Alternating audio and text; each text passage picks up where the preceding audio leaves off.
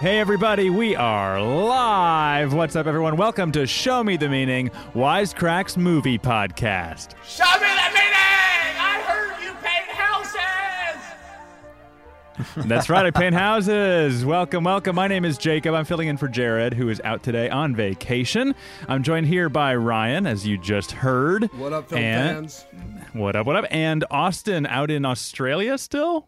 Yeah, we're down under, man. Down under, mate. No better crew to talk about a nice old mafia movie.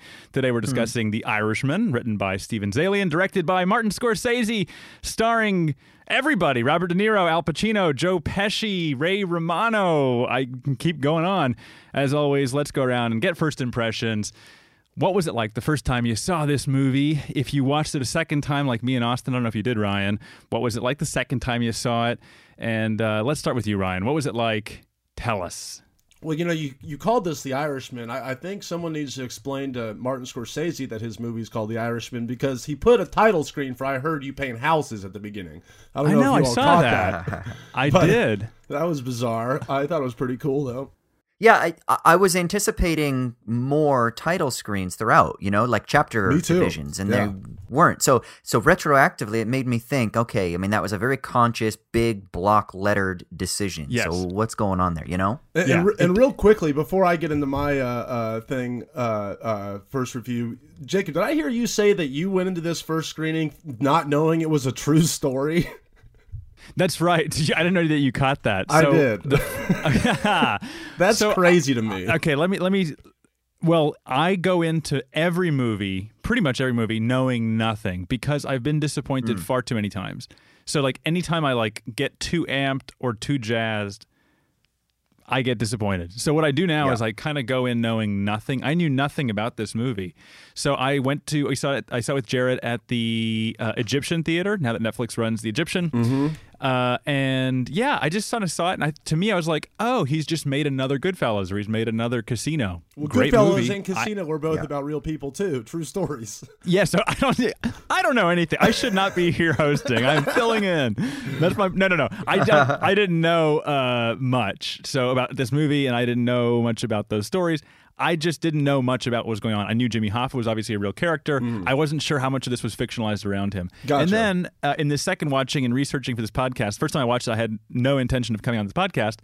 Now that I did, I was like, oh, uh, okay. There's a lot more going on. Every single character can be kind of Googled and researched. That's interesting. Yeah. Every moment, like the Nashville court scene. I mean, everything is sort of a historical moment. So it felt to me more like watching Lincoln this time. Okay. Uh, not that, not not to be not to be disparaging, but I thought it was like a little more historical. There was more to get out of it. So anyway, what was it like the first time you saw it, Ryan? okay. Yeah, because I'm the opposite of you. I I read like a fuck ton of movie blogs and movie review sites and stuff. So I, I it's pretty rare that I go into a movie completely blind. I do, you know, I try to stay away from spoilers and stuff, obviously. But uh, I knew a lot about this story going into it, and I haven't read the book. I heard you paint houses, but I, you know, I pretty much know the entire story. Um, and yeah, so I, I could not wait for this movie. This was the fucking the Expendables of of Martin Scorsese verse or whatever. I- well, I You do. know, I do follow you, or we're friends on Facebook. I did see your like the anticipation with your full-on fucking list of Martin That's Scorsese right. movies. Yes, I made an entire list. I ranked every Scorsese film uh, that I'd ever seen. You know, Wolf of Wall Street's at the top. I was trying to see where The Irishman would fall in, and basically, um, I really love this movie. I, I mean, it, it is not the home run out of the ballpark hit that I wanted it to be. You know, it's not Goodfellas. It's not as good as Casino, even in my opinion. Um, it doesn't. Um, but but but I don't really. At the end of the day, it, it, I think it was even aspiring to be like those movies, even though it obviously does fit in nicely next in the filmography with those. Totally. But it, it has a completely different aesthetic, whereas those two films are very, very tightly uh, bound together by their aesthetic.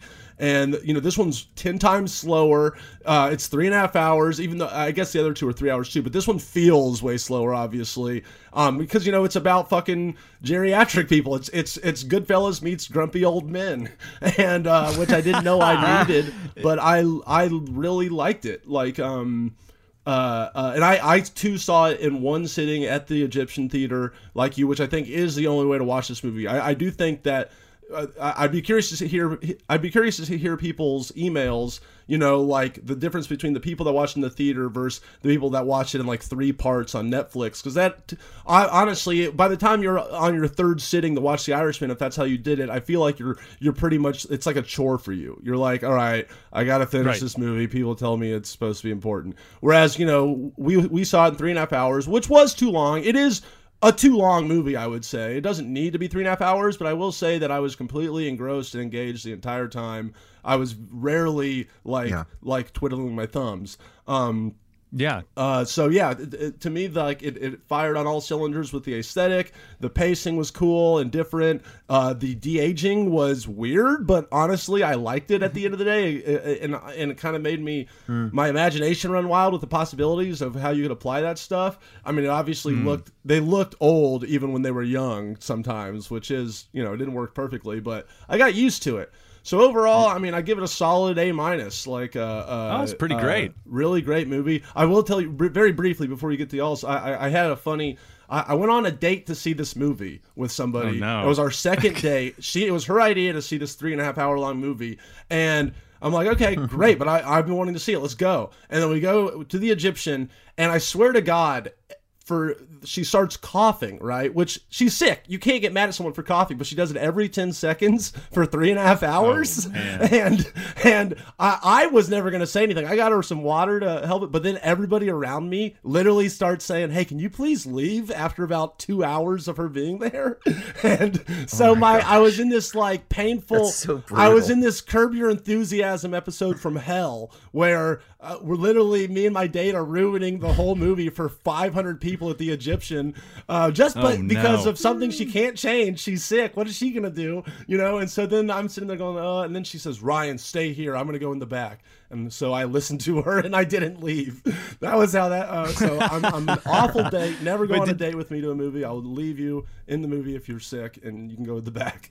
And, and honestly, I mean, you got everyone felt bad for her, but it's because she was sick. What are you gonna do? She can't help it. But yeah, I mean, uh, she's coughing. So Did you watch it again? yes, so so that viewing experience was a little fucked, but I did enjoy it. But then yeah, I did watch it with my folks when I came back for Thanksgiving, and uh, and Okay. once again, and we watched it on Netflix, but in two parts, and that was definitely not Got as it. fun as the first time, even though the first one had the coughing incident. So let's go to you, Austin. What was it like watching this movie the first time? What was it like watching it again? Yeah, so rating? the first time I saw it in the theater, second time I did a two part viewing on Netflix, and I actually didn't mind the two part viewing of it. It felt kind of nice, like it was a mini series almost, Hmm. you know? And I went in with, I guess, the historical biographical lens. So I went in knowing that this was going to have some sort of, um, that it was going to be like entertainment historical biography, you know? And, and it totally was. It totally was. And I I was hesitant before seeing it because I'm kind of tired of so much cinema. Right now, I know that Scorsese is So not what? the average director. What's up? I was just Yeah, saying, say say what? what? Tired of too much cinema. Well, contemporary cinema. Not tired of the cinematic form. I'm bored with what is being produced. And so when I saw that it was going to be another gangster film, I was like, I mean, how many times is he going to make a gangster film? I was like, I know it's him. I should give him like a long leash. But then I was like, also in this landscape, cinema seems to just be saying the same shit, reproducing the same stories, just with different names attached to it. So I was, I was a little bit Mr. McGrumpy face before I went in, right? And I was completely Yeah. Well. Get get your sound effect ready because my mind was blown. So there it is. I I was wrong, man. This is a masterpiece. This is absolutely fantastic. It's actually one of my favorite. I would say it is for me top tier Scorsese film. I think it's absolutely amazing, especially considering it post I'm gonna keep post Wolf of Wall Street because there. I was making a lot of kind of political and social and economic connections that we can get Mm-hmm. into. But I also thought there were some really interesting religious themes. I Yeah. think it might even be a sort of like personal reflective manifesto of Scorsese reminiscing about Hmm. coming to grips with mortality in his own life. Um, there's some really interesting themes about empires rising and falling and these great leaders and strong men who seem to be on top of the world, but then everybody kind Mm-hmm. of dies. You all end up in the same place. So there's some some really kind of meditative and lovely themes to address. And then I think the acting was terrific. Yeah, the the, the aging makeup stuff was kind of funky and weird, but um, nevertheless, honestly, across the board, I think this is absolutely fantastic, and I really want to read this film in conjunction with Wolf of Wall Street because I think what Wolf Hmm. of Wall Street is for the age of financialization, this film is for the age of like Fordism, um, the age prior, pre Reagan. This is like the pre Reagan Wolf of Wall Street, or we could inversely say that. Wolf of Wall Street is like post financialization, post neoliberalism Irishman. I think there's a really interesting conjunction there. But no one's having fun in The Irishman. They're all getting killed. No, they're having so much fun. That's the whole point. Look at all they do is celebrate each other. They have these meetings where they're embracing their power and they talk about how great each other are and they're kind of just trying to achieve power. It's they're different, of course. They're not the same thing. They're not mirror images of one another, but they are kind of like distorted images of similar tendencies, but what happens when you're in a different socioeconomic framework. So you still have organized crime in Wolf of Wall Street. It's just a little bit more legitimate and it takes place in the age of like finance and those mechanisms that lead to financial crises like the and- collapse but of it's 2008 right excessive. I think that's that's I'm really excited to have you on the podcast today because I think there's there is like this sort of feeling that there's something else. Well, there's a lot more to read into. Of course, we want to get into the religious reading. We're talking about Scorsese. There's obviously the priest, and there's like the redemption angle. I'm very Yeah. curious. Um, I I think just a quick segue to me. I watched it with Jared at the Egyptian. I had a really good time. To me, my first react. First of all, I did cry. There was a moment there where I cried. Didn't cry the second time around, but it was a moment I think around the daughter saying, "Look, you kind of fucked up." I think it was that, and maybe him like shopping for his own uh, tombstone and stuff. And her 10 words that she said in the movie, you cried? Yeah, exactly. it's I was the like- I was other- like, the other daughter, Those 10 right? wor- No, not not Peggy. Yeah, yeah. His other daughter, who's like, "Look, you were, you know, I couldn't come to you, or you know, what, what you would do." I, I thought, like, wow, these guys are all top of their game. Like, you got Scorsese, such a craftsman, able to do his thing. Like, he just he knows how to make a fucking movie. From the first few scenes, you're like, or first few moments, you're like, I'm already in. The music's perfect. Yep. The cinematography's great. And then you got these actors who are just like, this is ain't, this ain't no thing for them to just like step right up and just do a great job. So I told Jared, I was like, wow, these are all these guys like just top of their game. It's awesome. And Jared's like, I don't know. I don't. I don't think they're top of their game. I think they're they're like well past their prime. There's no. It's not nearly as fun as Wolf of Wall Street. They're they're they're like living the big life, but like Ryan just said, there's actually no excess. There's actually no like you don't see them enjoying their money. You don't see them really doing anything. They're just collecting like wallets full or uh, uh, envelopes full of cash, stacking it in the glove compartment, and that's like the end of what we see. So, um, yeah that's that's that's like the morose element that comes into it right because he constantly how does he describe everyone he puts titles up on the screen and it's like this person was shot Yeah, in the lo- face I thought that this was person died this very way Yeah, yeah, funny. so so Oh, I'm sorry. Continue. Yeah. I didn't. no, no, didn't- no. I didn't So that it's it's all filtered. No, no. So it's like all filtered through death in the end, right? That's so that's why I think it's mm-hmm. like a distorted version. Not they're not they're not mirror images, like I said again. But there's there's a really interesting way to read them, and I think it's because post Reagan economics is more excessive, right? It just is like the time of Wall, uh, Wall Street guys doing blow and hooking up with strippers and shit like that. Like that's kind of like the caricature of it, right? But this is more like serious. You might die. Organized labor battling against the corporation. so it's like it's almost it's less excessive on purpose, and then filter that all through a man who's a director slash creator storyteller who who's might be musing on end. death yeah. and things like no, that. I- yeah. I- I'm so glad you brought that up. I'm, I'm very pumped to dive into that. It totally is. Uh, uh, I, I totally agree with what you're saying, uh, Austin. Except it, I feel like it's less um, about the filter through death. You know, he's he's ba- but but but I think that he's really trying to comment more on his his mafia movies like Goodfellas, Casino, because you know Wolf of Wall Street, they're not organized crime. That's not even the same ballpark. You know, I know you can make the point of it's legal organized crime or whatever. uh, In the uh, but all, I, all I'm saying is that uh, um, is is that this is like, like Thelma Schoonmaker, the editor of uh, his longtime editor. She basically was in an, in, in an interview and said like Goodfellas and Casino. You know, he wanted you at the end of those movies to not want to be a gangster and realize how much um you know this how much death and suffering this lifestyle leads but everyone was having so much fun during the movie uh, in Goodfellas that it, that people wanted to be gangsters whereas an Irishman he definitely was going Mm-hmm. out of his way to make a, a gangster movie about the real life suffering and re- repercussions of this lifestyle. And you know it's not fun. It's like you, you're seeing you, you you are seeing people having a little fun in like the restaurants wining and dining but then immediately it's uh, uh, you see their title card when they die how they die. Yeah. it's horrific. You're it's literally brutal. only seeing it's the- not going to be a fun the- life for them. Yeah, it's only like the non-glamorous parts of of the of the lifestyle. Well, before we move on, in case you don't remember the three and a half hour movie and synopsis, I'm going to give you a really quick blurb of what the movie was about, quick recap, and uh, and then we'll move on to the show. So, an elderly Frank the Irishman Sheeran reflects on his life as a working stiff truck driver who, after some criminal dabbling, is saved from jail by his lawyer Bill Bufalino. Sheeran promptly falls in with the Bufalino crime family held by the head thug Russell, who he starts working for and murdering for. Eventually, Bufalino introduces Sheeran to Teamsters union leader and underworld liaison Jimmy Hoffa, who Sheeran becomes bodyguard and friend to. Under a Kennedy presidency, Hoffa's crimes catch up with him and he's sent to jail. The Teamsters struggle in his absence. Upon being pardoned by Nixon, Hoffa sets out to regain his power and become president of the Teamsters again, while finding himself at odds with the crime families. Sheeran warns Hoffa that he's lost favor with the underworld, but Hoffa insists that he has too much dirt on everyone to be worried. Come 1975, Sheeran and Russell are on their way to Bill's daughter's wedding when Sheeran learns he's been assigned now to kill Hoffa. Reluctantly, Sheeran sets Hoffa up, shoots him, and has him sent off to a crematorium, all in time to make it to the wedding in Detroit. Harsh.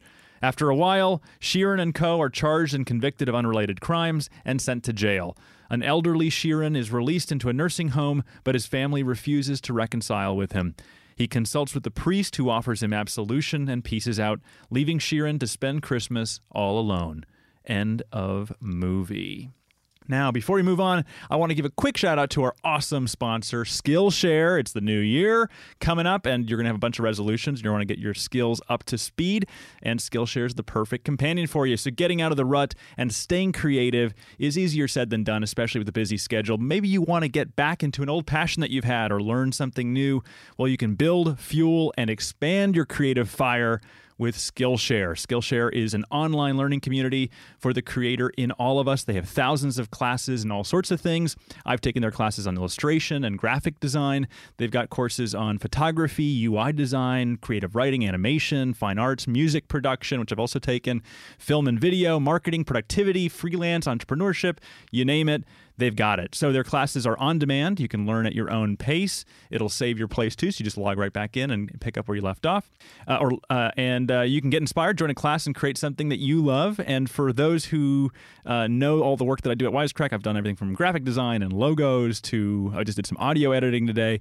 I learned literally everything that I've done here uh, from online courses. I've like taken gosh, hundreds of them at this point. I love uh, learning new stuff and learning these techniques. And for me, it's like the great way to learn is log in, see someone else do it, and then kind of follow those instructions.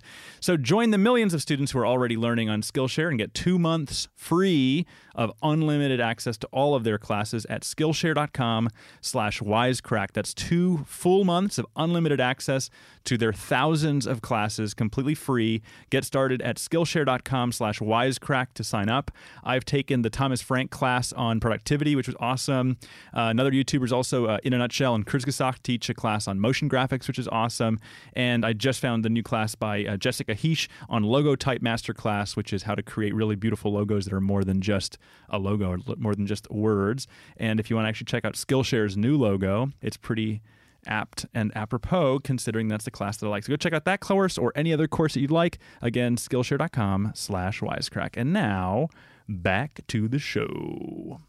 Sweet, sweet. If I can jump in real quick on something that Ryan said before, and sure. I think is really interesting to kind of clarify what I was saying about this like pre-Reagan and post-Reagan thing. Yeah, please. I'd so like to, yeah, Ryan made a really interesting. interesting. point. He said, "Yeah, I guess you could kind of say it's organized crime, but it's like legal organized crime. If that, that kind of seems paradoxical or uh, contradictory." Oh, the uh, the but, uh, Wolf of Wall Street, the finance crimes. Yeah, yeah, exactly. That that when we look at the activities that like Jordan Belfort gets arrested for, or if you look at some of the things that a lot of people criticize, let's say um, the financial institutions for participating in that led to the collapse of uh, in 2007 to 2009, right? Mm-hmm. And that just in general seemed to run rampant.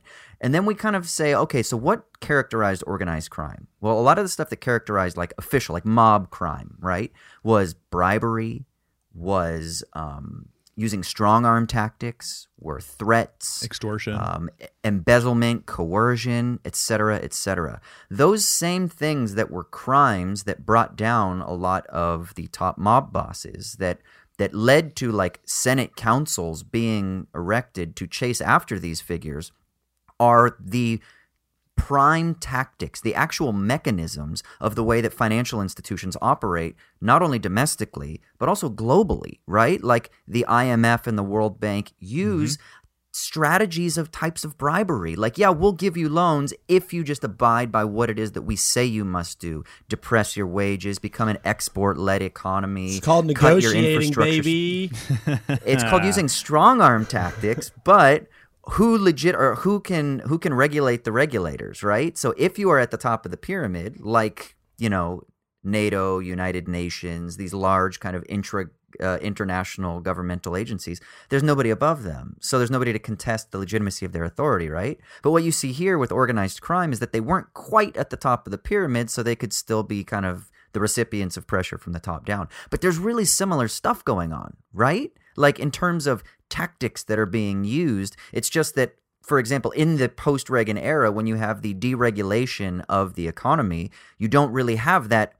There, there's no body above the corporations, or there's no body above the financial institutions. The financial institutions become much more embedded within that uh, whatever the components are of governance at the top of the pyramid. So that's why I think it's really interesting to kind of think about because Scorsese's a moralist, right? So in a way, I almost feel like he was criticizing some of the stuff going on in Wolf of Wall Street, although people maybe missed that. But you absolutely get the moralism here. And I almost kind of get that he's saying, like, hey, if you act in a shady way, it doesn't matter what your context is. Like, you will have to uh, pay some sort of recompense at the end of your life because, as uh, Joe Pesci slash Russell's character tells Jack at one point when he says he's going to church, he's like, You'll see. Like, you'll get it. You know, when you're old and you're about to die, everybody dies alone. You got to pay, you got to atone for your sins.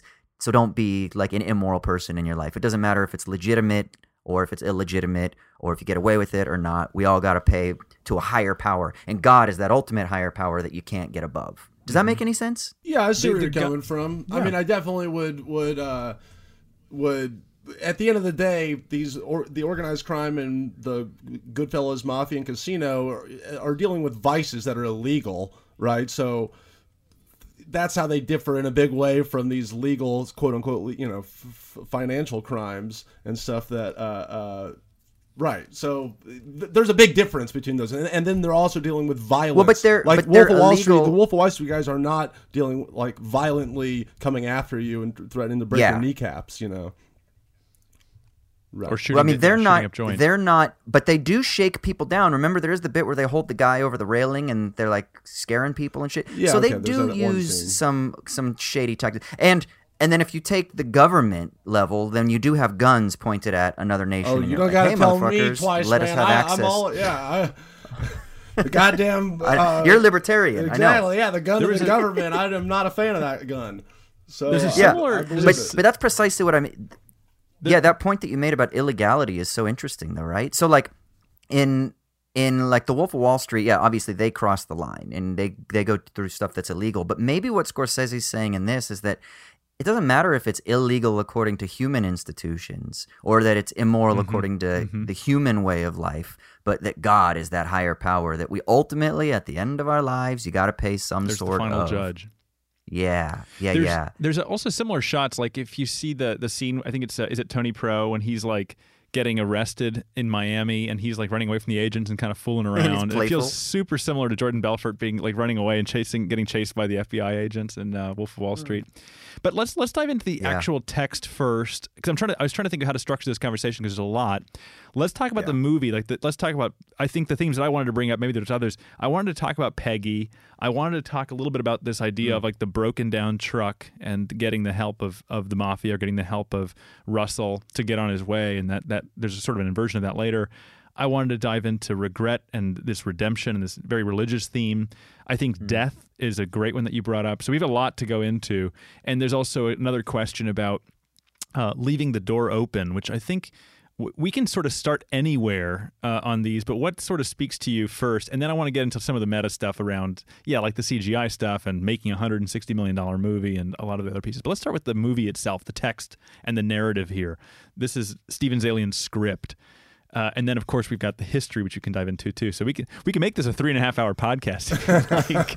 I, I, don't remember who it was. Someone on Twitter actually, when I said that we were going to talk about this, said, uh, "Is it going to be as long as the movie?" And I was like, "I think we're going to be a little more efficient." we'll try to be. Let's try. Let's start, let's start with just like let's just start with let's just oh, start I'm a with blabber. Um, I don't know. right. Let's okay. Yeah, let's just talk. not Let's talk about really quickly about Peggy. I don't know if there's much to say here. This is his daughter Peggy. She's very um, reticent and resilient, and or she's sort of like very standoffish with with her father. Um, we see kind of this loss of innocence happen as soon as as Frank beats up the shop owner for some kind of small and and I don't know what he did, but maybe he put his hand on her or did something, and he he beats the shit out of him, and that sort of becomes this moment where we see Frank really become a different man. And Peggy, for the rest of the film, aside from from Jimmy Hoffa, aside from that relationship, which is again almost like maybe a bit. Uh, almost like a caricature of like her affection for him, but um, yeah, let, w- Peggy's clearly a, a key a key kind of symbol for him as as he tries to make amends. Um, let's dive into her a little What bit. do you for think it is that why why does she like Jimmy? that was a I, I thought that Charisma. maybe there was an element of he's act- yeah, maybe it's the charisma maybe he's lovable. There were a lot of lines about jimmy hoffa being you know the the most amazing guy in the world or the most one of the most famous people in the world up there with elvis and the beatles. I think he just i think scorsese or at least the script is trying to paint him to actually be like to actually have like a really good heart or like his like his heart's in the right place or something about him is like a little more angelic and a little more of a mm, like a it's a little perfect you know? It's a little bit immaculate which is strange. Do you think Scorsese kind of sees Jimmy as being like the actual historical figure of Jimmy Hoffa as almost being like unfairly demonized, and that maybe that's partly what's going on here? So that like Russell and even her father, uh, Frank, she views them with skepticism because she just has like a sense. She can just intuit that they're Mm-hmm. Yeah. bad They're because they're the bad people. mobsters. Yeah. But Jimmy, he's a union guy. He's a teamster. Yeah, he participates in some of the activities with the mob, and he was a quote unquote mobster, we would say. But that that we've we've unfairly caricatured him because of his participation with these other people. But really, he had the best interest of workers and um, to try to create uh, solidarity uh, across the lines. And so she was able to intuit that goodness and that actually Hoffa's a good guy, but put in a very difficult political and social and ethical set of situations. and i guess technically he never killed anyone although we don't know i mean it's there's i don't know if, if there's like an allusion Right. to it with the kennedys but there's uh yeah, right. she's sort of that's maybe that's ultimate oh the violence isn't there i mean he's not a violent guy i don't know i mean there's Th- There's something There's very, definitely very something there that you know to. he's a union guy out for you know a dude for the people, so that Mm-hmm. inherently makes him you know uh, a sympathetic character, I think, to Peggy. But also, um, in in terms of the movie and the structure of the film. He kind of functions as the wild card, uh, uh, go off the chains. He, uh, have, Mm-hmm. have, have y'all seen Mean Streets by any chance? I have Yeah. not Yeah, yeah. his you know it's this movie guy that got him really big and and De Niro's character Johnny Boy um or no I'm sorry it might be Harvey Keitel's character either way one of them just is a guy that just flies off the handle and the whole movie Mm-hmm. is about is about them just coming in and fucking everything up and you're just like holy shit you Mm. you cannot be more of a fuck up but but it's uh, and other people having to uh, to save his ass so I feel like that Jimmy Hoffa kind of i- i- employ i- i- is that in the movie is Johnny Boy or or the other guy I'm sorry uh, uh, and it's just like you know no matter what he's just he's his own worst enemy and he gets the best of himself Yeah. and uh, There's and another movie that I'm thinking about that does that. I can't remember if it's Network or there's something else that's sort of speaking to me of like that, that kind of idea. of Like he can't help himself. He's such a he's such a like um he's such a loose cannon that he's just loose like digging cannon's his own the grave. perfect word I was looking for yeah Yeah, just totally just at every at every chance when he's warned, he just kind of strokes his own flame again even far further. I don't know though what if Scorsese is saying though that Jimmy Hoffa was a great guy and didn't deserve Yeah. you know or d- some comeuppance too like in his own Yeah. moralistic Catholic No, I- way yeah, the Peggy thing. I mean, it, it was the only heartstring really of the whole movie. I mean, because he's a family friend dude you know Yeah, he's just a good family friend. And and I was telling Austin this earlier. I guess we stand in as the nurse at the end of the film where she doesn't really know who Jimmy Hoffa is, and I'm like, yeah, I, I knew the name, but I didn't really know him. We're we're young people who don't know much about Union history, but um, Yeah. Yeah, I love I love at the beginning they say I, I think it's Frank that's doing voiceover and he's like, Look, you might not know who Jimmy Hoffa is Mm-hmm. now, but in the fifties, every single person knew who Hoffa was. He was the second most powerful person in America behind Yeah. the President of the United States. Yeah, he says. And in the for me, that was so important. as- yeah, fi- in the fifties, he was as big as Elvis. In the sixties, he was like the Beatles next to the president. He was like the most powerful man in the country, bar none. Wow. I mean, I I know all of the like mysteries surrounding his body. He was never found, Mm-hmm. and he's probably in like the foundations of some building in whatever city, right? You know, and that that all these things, or he's swimming with the fishies like half or whatever. You know, I've I've known about that stuff, and I knew that he was a part of the labor movement. But I guess it made me want to call my grandpa. Um, he's passed away, so unfortunately I can't do that. But it made me Mm-hmm. want to call like grandma, or grandpa, and be like, hey, what do you guys remember of Hoffa? And just to hear their tale of it, you know? Because my parents are still too young. My parents were born in the 60s. Mm-hmm. And so they would have been like elementary kids slash like early junior high when he went missing. So I kind of am curious maybe, but, um, but you know, I'd really like to talk to some of those older, the older generation and see what it is that they remember about this guy because that was just kind of revelatory for me. hmm Yeah, no, I definitely got like a better glimpse here. Well, let's let's dive into what I think is a an interesting question. Jimmy Hoffa, the first time that Frank meets Jimmy or stays stays the night with Jimmy at the at the hotel or apartment or house wherever he is, um, Jimmy leaves the door cracked open before he goes to bed. And obviously, we kind of focus on that shot for a little bit. And at the very end of the film, which I think is very important to always look at the last kind of moments. Um, at the end, obviously, Frank asks the priest, "Can you leave the door open a little bit? Don't close it all the way." Uh, okay, Austin or Ryan, bring me the meaning. I gotta say something. You know, uh, Show me the money! show me the meaning, baby. What's going on with Ri- that open crack Ryan, door? you jump in first, brother. about about the the opening and closing of the film. Yeah, yeah. Well, like, why? did- Why does he asking for that? Why is what's the significance of that door being cracked open or left open when going to bed? he's a motherfucking hitman, and uh, uh, I assume it's to hear like footsteps coming up on him. I couldn't tell you honestly. I'm not a hitman. I don't paint houses for a living. So, you don't paint houses. No. I heard you paint houses. but I assume it has uh, it's something to do with just his old ways of you know like like maybe always uh, uh, wanting to look over his back and see uh, if someone's coming to kill him and get revenge for all of his fucking sins. I'm going to provide the Jewish reading here. I'm going to say he's opening, he's leaving it open for Elijah to come on in and have his fill. I love it. I don't know what you're talking right. about. Yeah, You got to keep yourself open to the doors of little heaven, my friend. Um, I mean, obviously, the opening of the movie, it, like it's coming in on the nursing home. It's slow as fuck. I think he's definitely. It's Martin Scorsese saying, "All right, you you're get ready, strap in. You're about to watch a three and a half hour movie about about uh, uh, geriatric people." And boy, does he deliver Yeah. on that. Joe Pesci, to quote somebody I saw on Twitter, is is ages of is an age I have not yet seen on a human being. He is so old in this movie.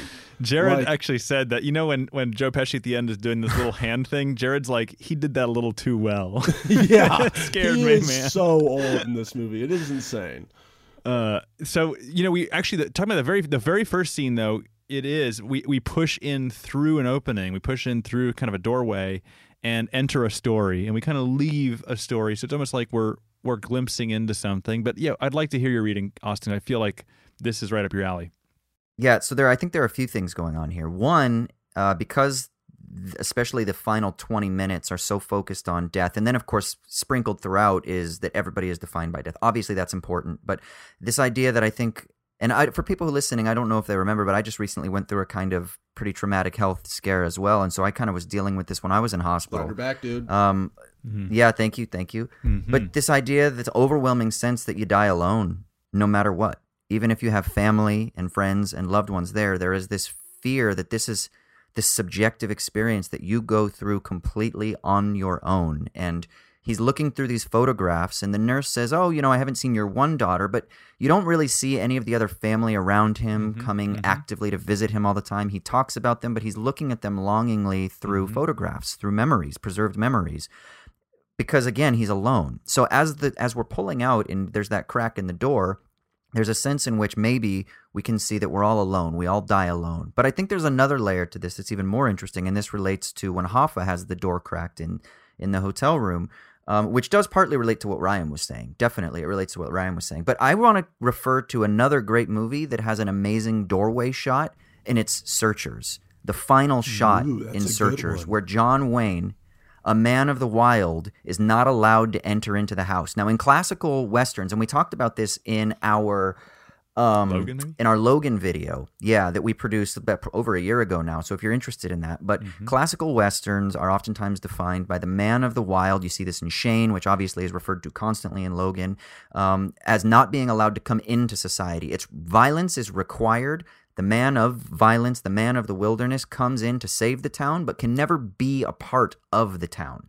So what you get then is that there is this sense in which there's always a barrier, right? Like you can't enter into the world. You you kind of you can try, but you can't enter into the world. And so that's what's going on, I think, in the final shot. Maybe is that he's looking at us. It's the gaze in psychoanalytic terms. Is he's looking at us kind of longingly, alone, outside, dying on his own, because maybe violence was required to forge American history as it's caught up with governments and labor unions and special interests. But nevertheless, the man of the wild is not allowed to actually be a part of our world. You can't be because you are ultimately uncivil. I think it's a beautiful reading. That's really, I mean, it's really touching. Maybe it's a bit of what I was getting kind of tearing up about toward the end of the film, which was like, why? Yeah, this man did kind of what he had to do. I mean, not that I. Yes. I- you Austin, it's you're touching nasty Jacob right stuff, but- now. Yeah, you're touching I'm getting me. chills. I'm getting You're- chills right now. You're touching the meaning, baby. but uh, You guys no, are no, touching me through the uh, interwebs. Thank you, thank you for bringing the feels. So no, no. So keep going. You were going to say that you were going to kind of reflect on the Hoffa door. Yeah, so so then what's going on with Hoffa here is that Hoffa and Jack they don't have that barrier. They connect through the gate through the door, right? They're not alone somehow. Mm-hmm. That somehow they're able to connect. And even though yeah, there's like the constant anxiety, right? Like there's the moment when Jo Hoffa she tries to start up her car, but she like hesitates mm-hmm. because mm-hmm. she's like again she's looking over her sho- shoulder, knowing that she could be blown up. And I think Jimmy Hoffa probably operated like that all the time. That's why he would keep a door cracked. But th- then when you crack the door, what are you doing? You're inviting something else to help you to create that solidarity, to It create like that trust. protection. Yeah. Yeah, exactly. And and when you are alone and you're outside, you don't have that. You are completely left to your own devices. And so I think there's something going on there that we can think about as well. Mhm. No, it's a, it's a great reading. I really like that reading Um, too. I, I will say though that that um, I really wish somebody, one of us, had read this book because I hear it's awesome for one, but also I bet you that there are people that have read it that are screaming. They're going like, "It's in the book. We know why he uh, leaves the door open or something." You know, like Ryan, feel specifically. free to bring in some of the comments. We'll pull those up in a second too. But yeah, if you read this book, and definitely leave us some voicemails too.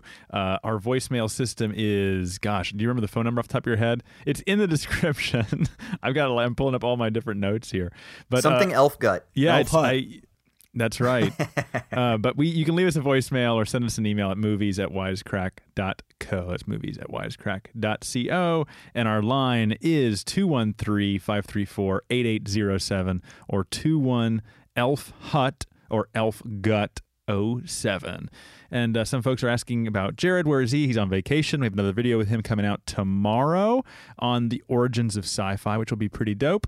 And uh, back in the new year. But uh, I want to. Yeah, I'm. I, I, I'm- I'm loving that reading. I think that's that's super interesting. That was the, the kind of the big question to me. Uh, was that door? Let's. This is a really light one before we move into the kind of heavier stuff of of redemption, regret, the religious readings. I, I. It just struck me yesterday where if you think about Frank's first entry into this whole world, it's him when his truck breaks down. Joe Pesci uh, or Russell helps him fix his truck and there's sort of a deal with the devil being made there right like he he fixes his truck and all of a sudden he's able to get on his way and in the same way frank uh, I'm sorry. In the same way, uh, Jimmy Hoffa also has sort of a deal with the devil, has a deal with the mafia in order to kind of get on his way. But you see an inversion for both of these folks later on on this road trip. You see, uh, you see Frank is fixing the flat tire. So he's like there on the road now, inverting. Now his role is different. Now he's sort of serving and servicing. And it's also on this same very the same trip that that inversion happens for Jimmy Hoffa. He's about to be outed because of or whatever, or oft, or whatever the terms are. Uh, whacked. You get whacked. Uh, and uh, which brings me to a quick aside. There are so many good lines. There's a lot of comedy in this movie too. A lot of really funny moments. But like when when he's talking about the lawyer being dead, he's like, he de- he dead. He's dead. Who did it? That's the first the first reaction of the FBI. Um, oh yeah, at the end. Yeah, yeah, at the end there. But anyway, yeah. I, I don't know if this if this broken down truck. I mean, I I think just trucks the mo- you know the Teamsters union. There's sort of this deal being done. I, it might be nothing. It probably is nothing, but I just thought it'd be worth bringing up. I just again I, that that shot of them on the side of the highway fixing the tire just seemed like why why add that? Because every scene, although it is a long movie, did seem pretty pivotal. I thought it did kind of move the story forward. Joe Pesci is too fucking mm. old to change a tire at that point. I um, it's true. I think you're He's onto changed. something. You know, it's like the, I did. I did think it was old? funny how meaning? he kept calling him kid, and I'm like, you guys are both, and you're like. 60s at least, right? Here, I mean, I'm pretty I, sure, dude. 70s, I know. I mean, I know. In yeah, real life, 70s. in real life, they're in their 70s, but like even with the makeup and the aging and stuff, I'm like, you guys oh, still right. look like in you're movie. in your yeah. 50s and 60s. Old men. Yeah. Um. So let's talk now about where I think the uh, you we can't get into Scorsese reading without the religious reading. So we've got a the priest character. Uh, he's making amends. There's this I, big theme of redemption, regret. We don't get a lot into yeah. Frank's psyche. We don't really. I mean, he he really claims to not even really feel that much at all. He doesn't know if he's got regret. Doesn't really know if he's got anything mm. going on in there. And I it kind of brings me to to like I guess that the whole movie just seems very passive. Like we don't Frank just seems like a character just kind of just floating from job to job doesn't seem to have a lot of be making very active decisions. We don't get to know much about his decision making. Um, but let's just dive specifically into this religious reading. Like I think you mentioned the door being open, maybe the um, well, God uh, being the uh, ultimate judge, right? Real, real quick, can I can I say something about what you just said? Please, please. Like uh, about his active decision making, I, I, think you can. Uh, yeah. Or I read a lot into the one scene where he's recounting his war stories there um, with Joe Pesci, you know, and he's and and you see him you make those people uh, uh, dig their own graves, and then he shoots them. Uh and then he's also talking about uh, Joe Pesci also being in the uh, uh, the foxhole, saying like, you know, if I ever get out of here, like I'll I'll I'll do right or whatever. I, I think that that he's a he's a guy that was in the war obviously um, was was hurt by the war was suffered from the war and then he came home and he's just like i'm going to do everything to uh, to have a family and have a good life and you know i mm-hmm. should be dead basically and i have a second chance like everything we see in the movie most everything we see in the movie is is his second chance and he's basically living it up being like i'm going to do whatever it takes because i've already done whatever mm-hmm. it takes i've done more than what all these other normal people walking around have ever done. You know, I've gone to the to the to the limits of the human c- condition. So uh, uh, mm-hmm. that that's where I think his active decision making is. It's just all t- it all kind of comes back to the war. Yeah. Do you think that the war is kind of his his fall, and I mean that in like the theological sense, like his fall from grace or his fall from a like a previous state of Eden or some sort of degrading move because he says like I made my mind up like what you're talking about Ryan when he's like when I made my mind up when I came back from the war that I would never sin again mm-hmm. mm-hmm. and yet all we see is that his whole mm-hmm. life becomes progressively more quote unquote sinful right. which then culminates in this like redemption thing so it's like it's almost like the war was the thing that broke him and then he, he couldn't get back. So again, it's that man of violence thing, right? It's like it was required. You needed the war because then there's constant references again, like, oh, you know how it was in the war, like fuck mm-hmm. the Nazis and shit like that. And he's like, yeah, that's right, I get, I get it. So it's like again, there's this reference that that was the um like the catalyst mm-hmm. for his life that set the trajectory of the decisions that he would make. But nevertheless. Yeah that's when he becomes that man of violence. But it was required because what do we get? We get a prosperous America, you get a prosperous West, you get a prosperous labor movement, We're not you speaking get German. all these other Right. So you know, it's kind of it's like these necessary I think it was was it Jacob that said it maybe the necessary evils that um that he kind of participates in that he has to through his life. So then the question is is if you didn't have a choice, like if you were kind of constrained into this world, there's that one really interesting bit where Russell, Joe Pesci gives him the ring on the finger, and he's like, "There's only three people. There's uh, Angelo Bruno, myself, and you that have this ring." Which again, it's like now you're one of us. Again, like and because we give you this, now you owe us, which is like the now you owe us to kill Jimmy kind of. Yeah, there's uh, constantly this sort right. of deal with the devil, or it's it's a give and take. Con, I mean, Yeah. constantly. Like it's it, It is a very Faustian thing, yeah, huh? yeah. I mean, it does seem like oh, I definitely feel like the the Russell character at the beginning fixing his truck is like a Faustian. Like that is the devil, That's co- like some spirit coming along and saying, "Hey, I'm going to fix your truck, but there, it's going to come with a price." And um, That's so clever. Now I'm thinking like now I'm thinking of of Pesci's character of Russell being exactly like that, like Applegate in the play Damn Yankees, or Joe like Pesci the- is with- Satan. yes, I've been saying that Yeah. since Home Alone. I forgot about Pesci and Home Alone. Heyo. wow. That's yeah, that's Huh. the sequel, huh? So uh, Yeah. this is its spiritual sequel. No, I mean, I, I that's what I was trying to kind of get. I, I, again, that the I don't know the truck. There was something going on where it just felt to me like Frank. Like I said, it's sort of a passive side where he's trying to survive. He's trying to kind of relive a new, build a new life for himself. He's trying to do well by his family. I don't think he's ever trying to alienate Peggy or anything like that. But he's no matter what he does, it's just pushing him further and further away, and almost like the the the post Western idea, like he, they're pushing him further and further away and out of society. Although he's pivotal and key to our history, he's key to the the cleanest corners of the government, including people like Kennedy, right? Like th- th- these people are key to all of that. And it comes with a price, certainly, but it's uh, but they're also ostracized. So it's, it's just an interesting there were some interesting uh, dynamics at play with the characters here, and especially since the movie wasn't all that active for the the core character here. I mean, he's he's certainly doing things, but it wasn't like we were getting a, you know really into his mind or really Mm-hmm. understanding if he was regretful or not. And so that that was sort of the only place I could kind of see some interesting dynamics at play. Yeah, it's, I think it's really interesting too because Scorsese, and, and I might be pressing this too far, but it seems like he could be making even a larger because you know he did like Gangs of New York, which is kind of Mm-hmm. Same it's a story about the founding of New York, but it's much more a story of America, right? Mm-hmm. And maybe this too fits into that because I think I have always tended to see organized crime as being like this minor thing where like people just did it to get by. But when we really think about how foundational it really is in building and propping up the American empire, Including then I the think it Indians, kind yeah. of this type of film really sheds light on how dirty, maybe how like maybe even we America have made a deal with the devil, so to speak, you know? So it's not just Yeah, I mean, there's that famous quote by Jesus. He says, "What does it profit a man to lose his soul, uh, to gain his to gain the world and lose his soul?" And there's something interesting in that. Like you gain the world, you gain power, you gain dominance, um, you gain that supremacy, but you lose your soul. And what does that ultimately profit in the end? And maybe there's like a warning here that Scorsese is kind of ever the moralist trying to say, hey, let's be aware of the things that we do. And if we lose our soul, like what does that ultimately profit us in the end? Yeah, that's interesting, and it does feel like a it in some ways romanticized like the good old movie, like the good old mafia movie and the good old mafia. But then again, when we look at the, the detail, none of it's all that glamorous. It's like we said, it's all about death. It's all about hmm. the, the the the costs and the repercussions and the regret.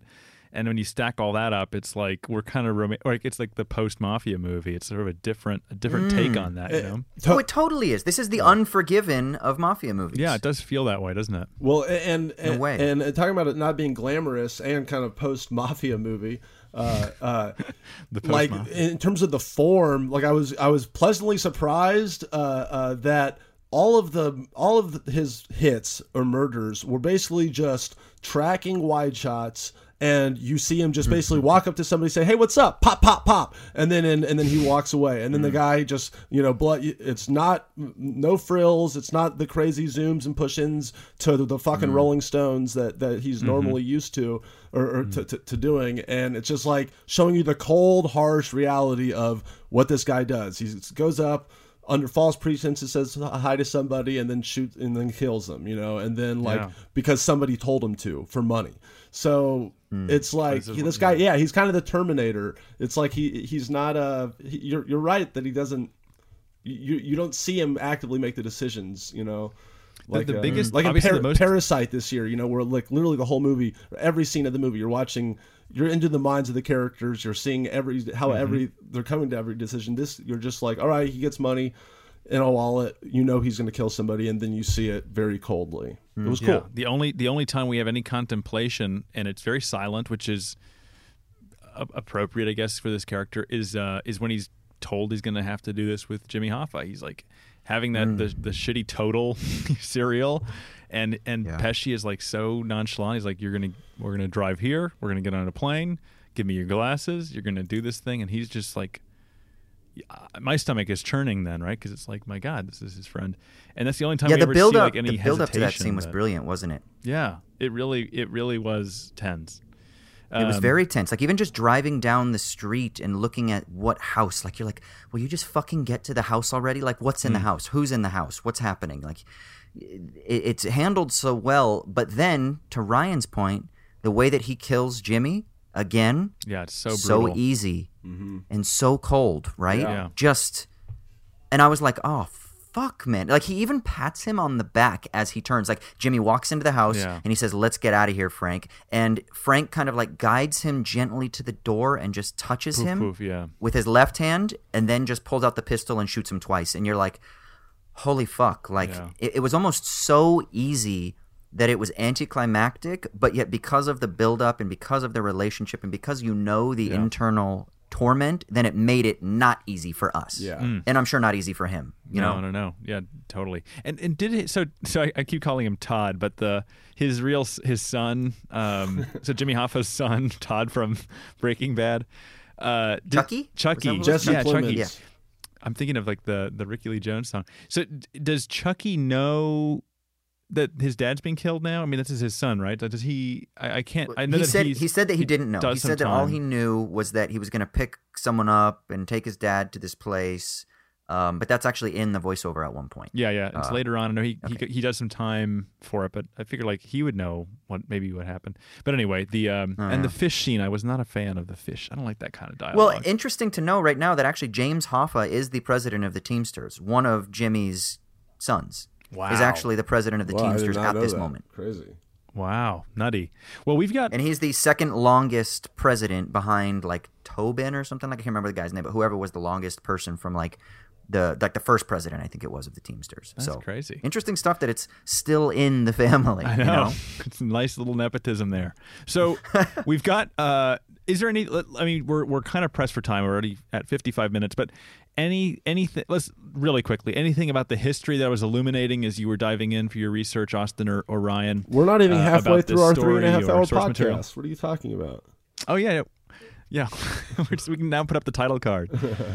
Yeah. This is like part like, one. like Mandy. We can just put up the title of the movie now, in an hour in. But yeah, um, Yeah. anything anything that kind of stood out to you, or things? I mean, again, I, I, as I kept finding every vignette here, the Nashville trial, uh, every person who died. At first, I thought that was just like a, a comedic bit, but like every little caption and title card of how they died, when they died, etc.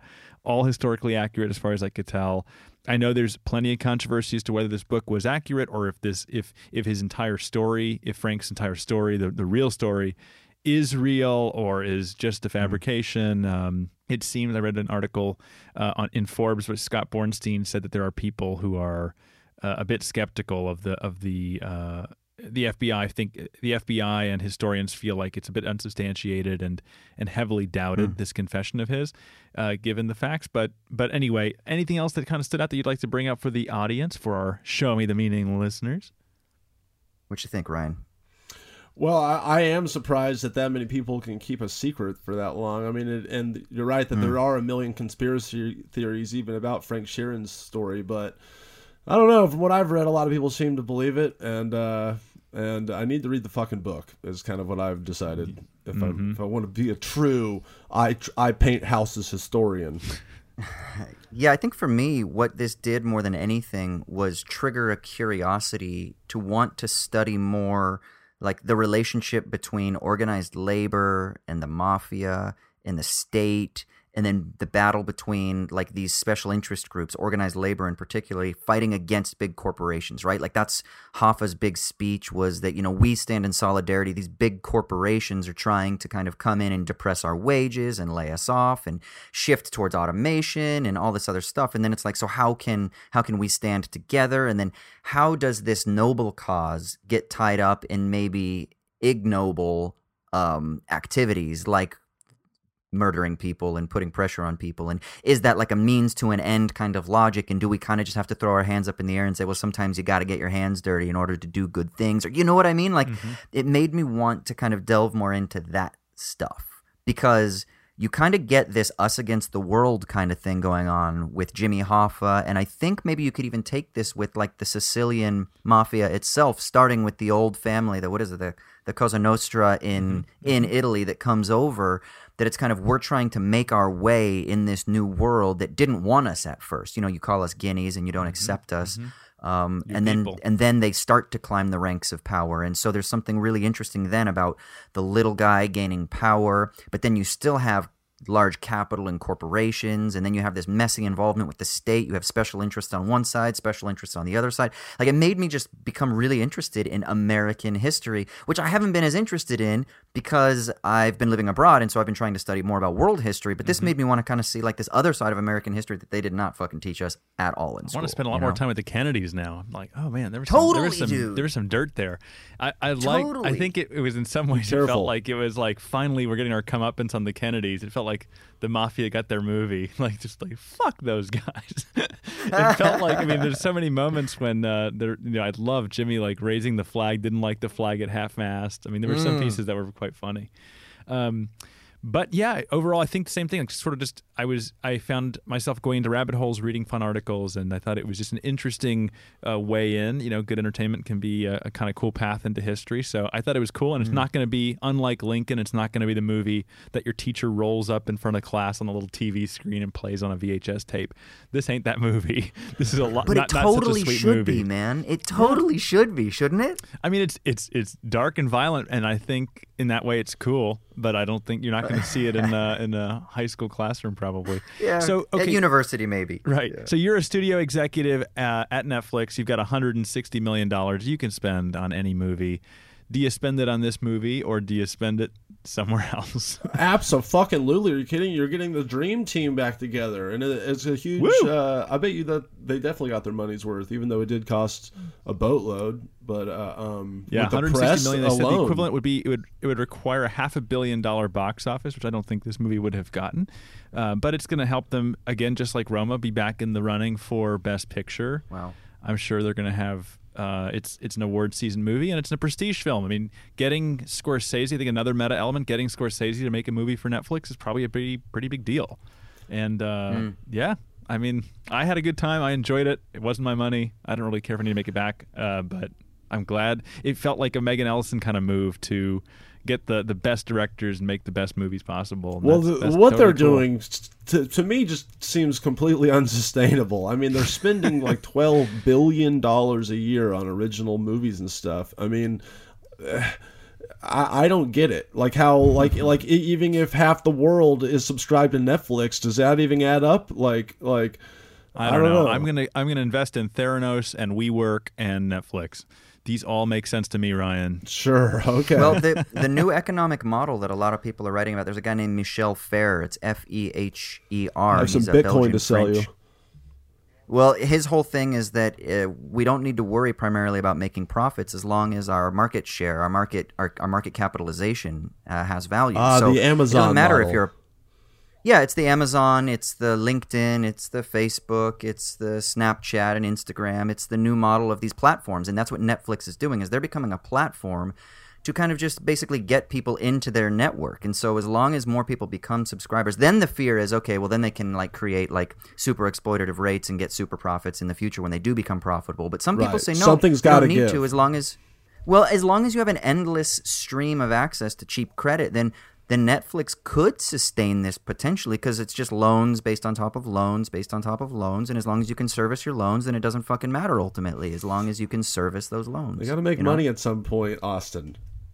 I think I think the Amazon we're going down a rabbit hole, but I think the Amazon example is a perfect one, which is you know you lose money for a long time, but you build a huge huge footprint, and at, and at any point when you're able to then switch into profit mode, you've got such unbelievable reach with tentacles into every single category, and you're unstoppable. It, yeah. And um, yeah, and and so effing convenient and on and on.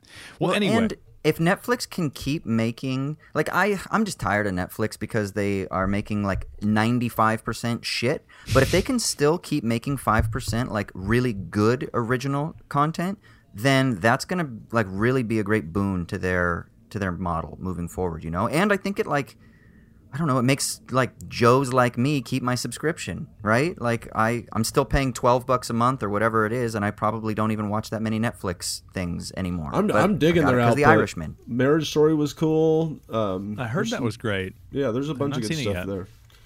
Well, let us know in the uh, comments or let us know by email movies at wisecrack.co or the voicemail line, which I keep forgetting. But you can leave us a voicemail too. Let us know what you're watching. Let us know what we should cover on the next installments and next season of Show Me the Meaning. We do have some voicemails. I don't know how you guys do it on time. Are you guys cool to get some Parasite voicemails or should we save them for next time? Let's chat. Uh, I I can do it. All right, we got four. We have a whole bunch of Parasite voicemails. Thank you. Parasite was such a great movie. Uh, I was not on the podcast, so if I'm maybe you guys want to catch up here, but uh, you've seen Parasite as well. I think you said Austin, right? So let's dive in. Uh, we've got four really good ones. I'll I'll just pick uh, Ming for a second. Here we go. Hi, Show Me the Meaning crew. Uh, my name is Ming from New York City. Um, I just listened to your podcast about Parasite, and there were two points that I thought were really poignant that I wanted to point out. By the way, this movie had me absolutely in tears. I was like wailing in a dark theater. Had to roll all to myself. it was pretty powerful. Um, well, one of the things that really, really moved me was how Moon Gwang, uh, the former housekeeper, was talking about when um, she and her husband were living in the house before I think the Parks moved in, and how they had this very lovely moment in which they were both upstairs, so they weren't in the basement, they were both upstairs, and the husband said, like, because we had access to these resources, like even in the music, we felt like people. And it was a scene in which like you actually see the husband sort of act like a human instead of like a monster or a parasite. Um, you, you, you, kind of see him like start to dance and you kind of realize like, oh, this is, there is a price to humanity. Like there, there is an aspect of humanity that can be purchased with resources. Um, and the second point was largely um, the the the rock thing that they had been given. Um, it, you kind of always see it in water. So at one point you see the rock submerged uh, in the dirty sewerage water. I think at one point you see it submerged in another type of water earlier in the film, but in the end you see it submerged in clean water, and it's you know you you see blood on it too. So it's there's this message about, you know, this material symbol of wealth being covered in different forms of water and, and you have violence, you have dirt, you have the shit, you have, um, sort of the collective dirtiness of a society that really prioritizes wealth. And I thought it was really beautiful in the end that you see the, you see the rock in clear water. Um, I don't think that it really means anything because it kind of contradicts the ending, which is just, which is still hopeful in a way that is sort of leaning towards more wealth. Um, but yeah, I just thought it was really beautiful. It's like you have you have to get clean of these expectations. You have to let go for it to mean anything. And so it's hopeful. Um, and I think it's a sign that maybe Kiwoo will make the money to save his dad. All right, that's it. Thank you so much for all the work you do. I love it. Bye. Okay. Thank you, Ming. Yeah, there's two. There's we've got a moist rock, and we're talking about the housekeeper's husband, like this Great sort of voicemail. Thank for you. humanity. Yeah, very good, Ming. Thank you for that, and, and thank you to everybody who's been sending us voicemails. Again, the number is 213-534-8807 or 21 Elf Hut or Elf Gut 07. Leave us a voicemail. But yeah, let's very interesting voicemail on Ming. Let's talk with about the rock. Firstly, we do see this rock constantly in moist with moist uh, uh, applications. We've got water. We got like the plumbing. There's blood. There it's just constantly mired. Um, that rock is such a clear symbol of, I guess, prosperity, right? And the and similar to this movie we just talked about, the sort of the price that you pay for that. Yeah, I'd be curious to know because, like, in the Western post Christian world, water always has a particular set of meanings, right? Like purity, cleansing, or like I think I brought up in the actual podcast that you get the rock submerged into the unconscious. Like it's uh, you have like the the image of the iceberg that is the typical way that we think about the unconscious. Like a little bit is sticking above it but like the real depths of the psyche are like dwelling down beneath the surface. Mm-hmm. but you get this rock that's submerged. So maybe the desire for prosperity becomes more of an unconscious thing. It becomes more ideological that that the son has to kind of uh, buy into so that he can continue to perpetuate this desire that he might be able to save his father even if it's a total fantasy and he'll never be able to do it. But I don't know. I'd be curious to know that if in like Korean mythology and history, if water has the same or similar um, types of themes, and so I'd love for someone to kind of who's uh, more informed, like tell us like rocks and water. Is that is there something more concrete in Korean culture that can elaborate what's going on there? Mm-hmm. You know, do rocks you're, you're get dropped it. in water in Korea? Send us emails, please. we do know that in uh, in was it Philadelphia, guns get submerged in water quite a lot. I love that. That uh, jumping back to our right. our main. Episode. Are they being baptized? Is They're, that like purity for the sin that was just committed with the crime? No, exactly. And there's a lot of the baptism scenes. I, I don't know. You just mentioned kind yeah, of the yeah. baptism side, and then and then let's talk about the housekeeper's husband. So we we see this scene where they're kind of out and about in the in the um, house on their own, left to their own devices, with beautiful food and great music, and they're listening to the stereo, I believe and uh, dancing to this beautiful music. Um, and and Ming's point is just that there's sort of there is kind of a price to humanity to being able to sort of dance and enjoy one's life does require you know nice resources. Um, you know, I feel like we see counterpoints to that outside of the film. Obviously, plenty of people who don't have a lot of resources who still have plenty of joy uh, and experience great life without the means, without the Western means. Um, but uh, yeah, what do you think there? Um, I thought she she put it pretty eloquently in her voicemail.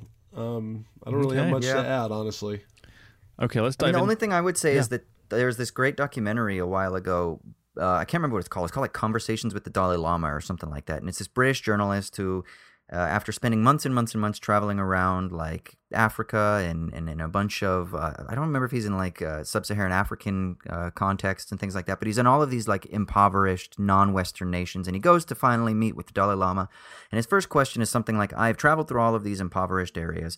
And he said, and I'm from a very wealthy, he's like British. He's like, I'm from a very wealthy uh, suburb in London. He said, but the amount of joy and smiles that I saw on people's faces in these impoverished areas really was kind of stark to me. And he's like, why is that? And the Dalai Lama makes something serious that's like, you know, like the notorious B.I.G., more money, more problems kind of statement, where he's like, but that's because these people in these communities, what they have to rely on is themselves and each other and family and love and laughter and dance and song. And so there's something about, yeah, maybe you need resources in order to be happy, but it's maybe how it is that we value those resources. So if you value material and the accumulation of material commodities, then you're going to be in an endless chase to need to acquire them in order to achieve that level of humanity. But if you don't value those in the first place, right? Like if you don't value gold as being valuable in a monetary term, but you value a sunset or you value your family or you value the spiritual connections that you have with nature or whatever, then you don't need the accumulation of commodities in order to find a similar type of abundance, but abundance just takes a different cultural form. I, I, I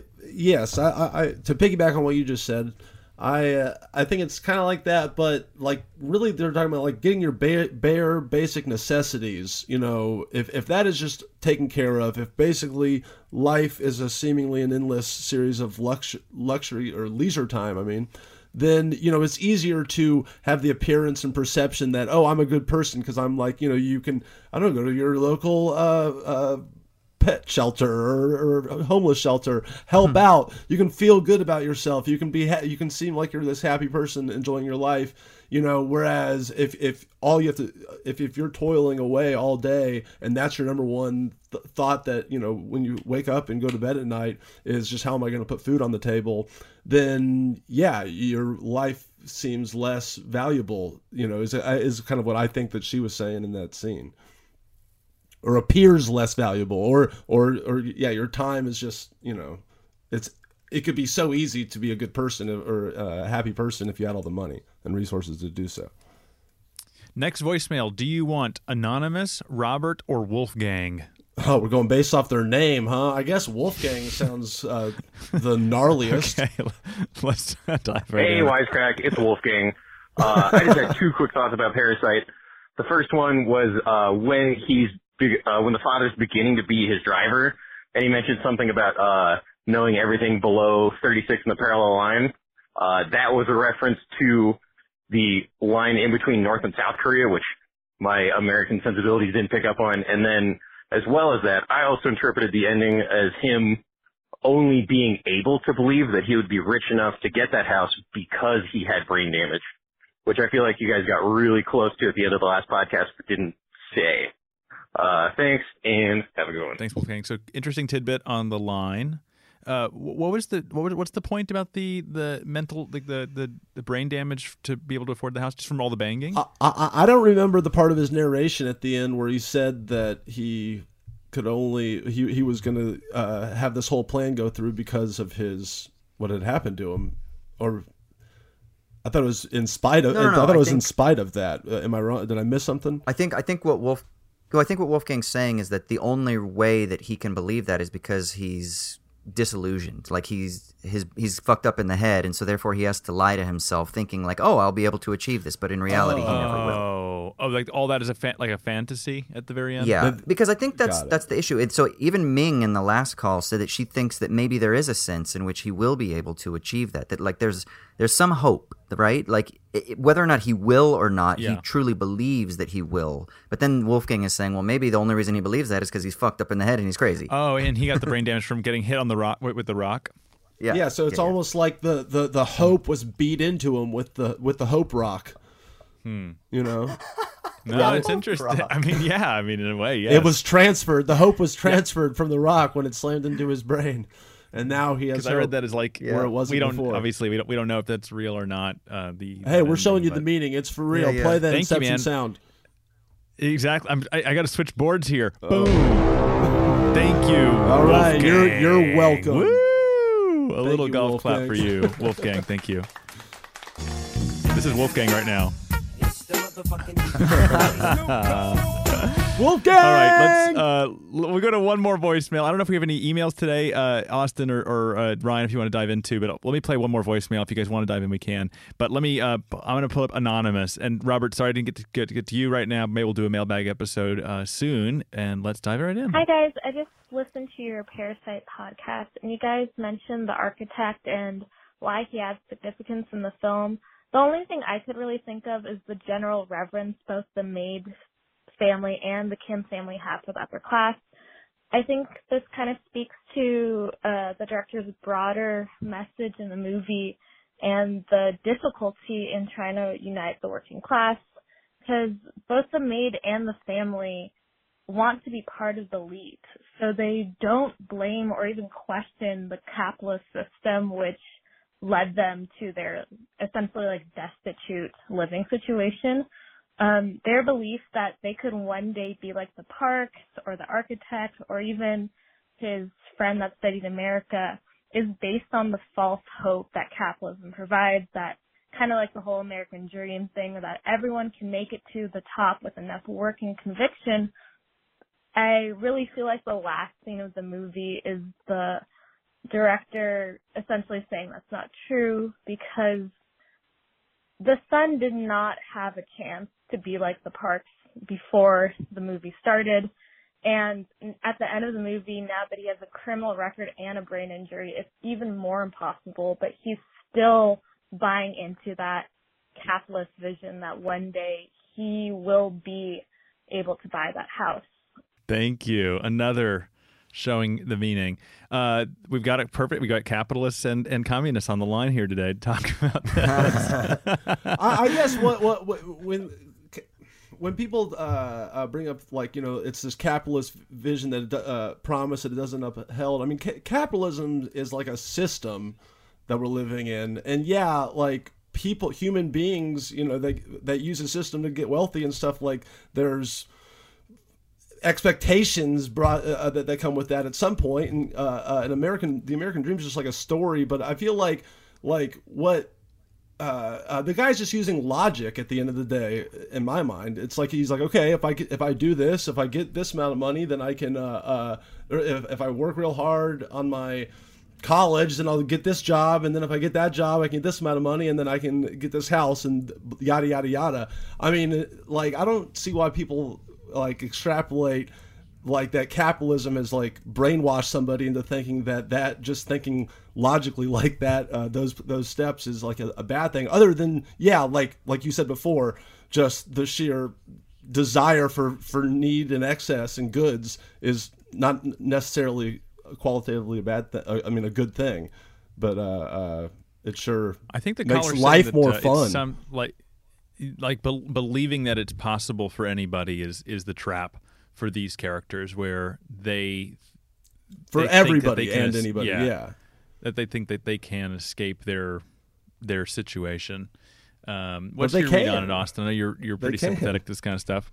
I mean, Yeah, I open that can of um, worms, and we're this done is opening today. a can Uh, of worms. So I'll just quickly say two things. One, we got a lot of emails about the architect, the identity of the architect, and so I think there's some really interesting stuff going on there. Like a lot of people saw the architect as being like a divine figure, like a, mm. almost a godlike figure that's worshipped, that that is like behind the scenes, that is ultimately creating the conditions out of which this beautiful house and this beautiful story plays out, right? So if you view the architect as being God and the house as being like this other world that you can aspire to, then it's all about like ascending and climbing the ladder to divinity that is being like overseen in this house by the powers of the architect. I think that's some really interesting stuff to think about. Um, and then I think Jacob, what you just said is right. Like the issue is is capitalism is a mode of production, and what that means is it's a system of how it is that our instruments, our commodities are produced and then reproduced, how it functions, right? So capitalism is a mode of production, a way of production. There are other non-capitalist modes of production, right?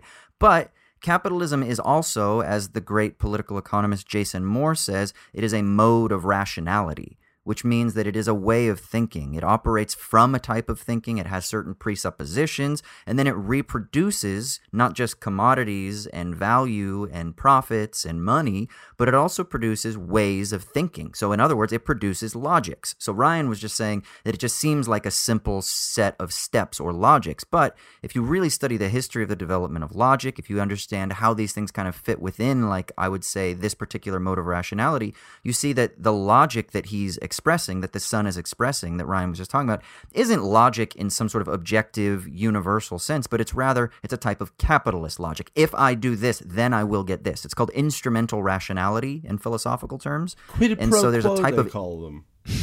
A quid pro quo. Right, right. Do for me, you scratch my back, I scratch your back. But it's like if I attain this, then I can get more of that. Mm-hmm. And then the question is, is how does that more get created? And so this is where you get certain critiques of how it is that more is developed and created. How are profits generated? So the mode of production is also a mode of rationality. I know that might sound abstract, but if you just Google those things, or you can listen to my other podcast where we wax philosophical on this stuff all the mm-hmm. time and we will bore the shit out of you with politics and philosophy and shit. It's called Owls at Dawn. Love and it, we I are card carrying commies. So, you know, you can get a little bit of that commie shit in there if you want. So thank you for that call, anonymous. I wish we had a, pho- a name for you. I would uh, thank you. yeah, Anon, thank you. Anon, thank, Thank you, So, QAnon. thank you. So, any uh, emails you'd like to dive into, Austin? No, I, I, I like, literally all the ones from Parasite that caught my attention were about the architect, and so I kind of was Beautiful. trying to like condense all of them into just kind of uh, mentioning that bit because I think that's the one thing that I stepped away from, still really unsure about too. But I really like that reading that like a handful of, of emailers mentioned. That As it a is kind of like reminder, divine the figure. architect is what bit? Says it's the actual architect of the house itself, Yeah, Mm. yeah, yeah, yeah. Of the Parks house. of the Parks house, who she admires greatly and kind of talks about Yeah. like as a almost like a lore. Jacob, Well, I, I, I, yeah. I very quickly have a uh, two tweets about the Irishman I'd like to read.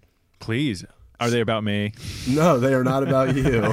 um, uh, I haven't been looking at the chat. Uh, uh, Good. so one is Colin Quinn from Saturday Night Live said, Wow. The Irishman is superior to Goodfellas in that Goodfellas cut out all the driving and checked it and checking into hotels and just left the exciting parts. so I love that. And then uh, we got a great reply from Norm Macdonald, also from Saturday Night Live, who said, "Very true." Also, Ir- the Irishman made the interesting choice of having the young De Niro and young Pesci shuffle around like old men and talk with old man, man voices, creating a fascinating dissonance that was never annoying. Not Goodfellas. Bravo, yeah, guys. I did notice Yeah. that when uh, when old Robert De Niro tried to stomp on the shopkeeper's hand, you could tell that it was a man in his seventies. Yeah, it was just yeah. like the, like it was like the knees didn't look good. Like they were kind of doing No. a, a that little shot in particular was pretty egregious, but yeah, I, I, I, I like the movie more than those Saturday Night Live guys did. But I thought that I got a good chuckle out of that. Thank you for sharing those. That's that's beautiful. Well, I think, if I'm not mistaken, we might have shown the meaning tonight, folks. Uh, so, something happened tonight. Uh, something happened. we I got showed the something. EBGBs for a second there. it felt good. Thank you, uh, Austin. Thank you, Ryan. Where can we find you on the internet? Let's start with you, Ryan Haley. Ryan's Game Show on YouTube and Facebook and shit like that, and uh, Ryan Shorts. Put stuff on both of those periodically. Go for it. Yeah, I was I was saying on the on the South Park podcast earlier this week, which you should definitely check out and check out the season. But I was saying Ryan's got a beautiful short on Visit Memphis from last year. I want to say maybe two years ago. It was just amazing, Thank and I am gonna go visit. So I re I rewatched that video, and dude, I'm just Oh, dude, yeah, go, go, go check off all those things. I hope you, uh, I hope you have a fun visit in Memphis. Hit Thank, up, I can't too. wait to go see the ducks and that and that uh, Bass Pro Shops pyramid, just as Ramses' intended.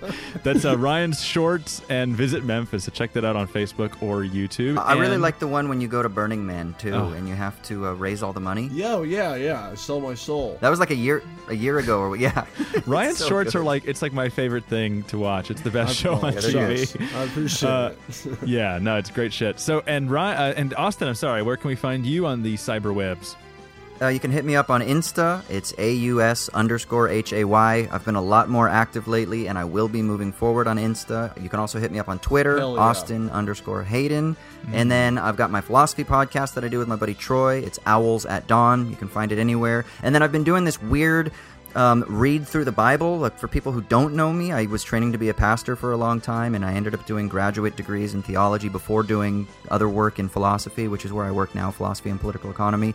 But I'm like rereading the Bible for the first time in 10 years, and so Wow. I'm uploading videos as I'm going through it, and I am done with Genesis and Exodus. I'm like halfway through Leviticus, and I'm putting at least two or three videos up a week, and it's just kind of like a real quick flyby as I'm reading through the Bible from like a, a post Christian, post evangelical, philosophical, and political and economic perspective. So check that out on YouTube. Just look for Austin Hayden or Austin Hayden Smith. It's called An Apostate's Bible Read. I love that man. That's so cool. That's so cool. I hear it's a Cool. pretty good book. Dude, I'm so Not glad too- that you're fucking better, man. I'm, that was scary, dude. I'm glad that you're uh, Yes. back talking movies with us.